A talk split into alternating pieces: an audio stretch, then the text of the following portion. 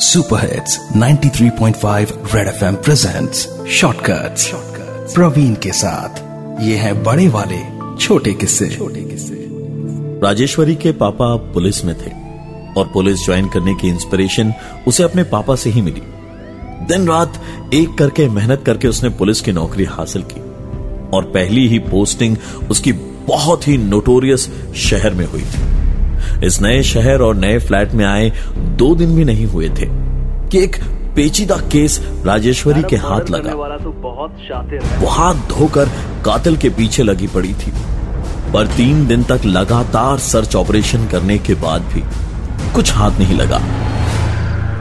थक हार कर रात एक बजे अपनी बोझल आँखें लिए जब वो सोने के लिए घर पहुँची तो शायद होनी को उसका चैन से सो जाना मंजूर नहीं था।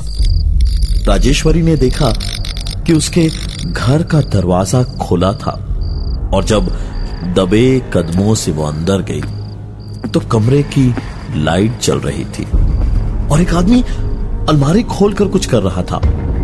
राजेश्वरी ने तुरंत पिस्तौल निकाली और चिल्लाते हुए उसके ऊपर तान दी। कौन हो तुम?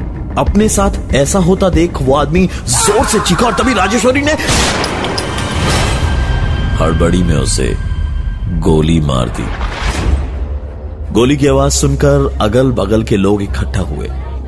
तो पता चला कि राजेश्वरी ने जिस आदमी को गोली मारी, वो कोई और नहीं, वो उस घर का मालिक ही था। और राजेश्वरी नींद के नशे में अपने घर में ना घुसकर अपने फ्लैट के जैसे ही दिखने वाले बगल के फ्लैट में चली गई थी।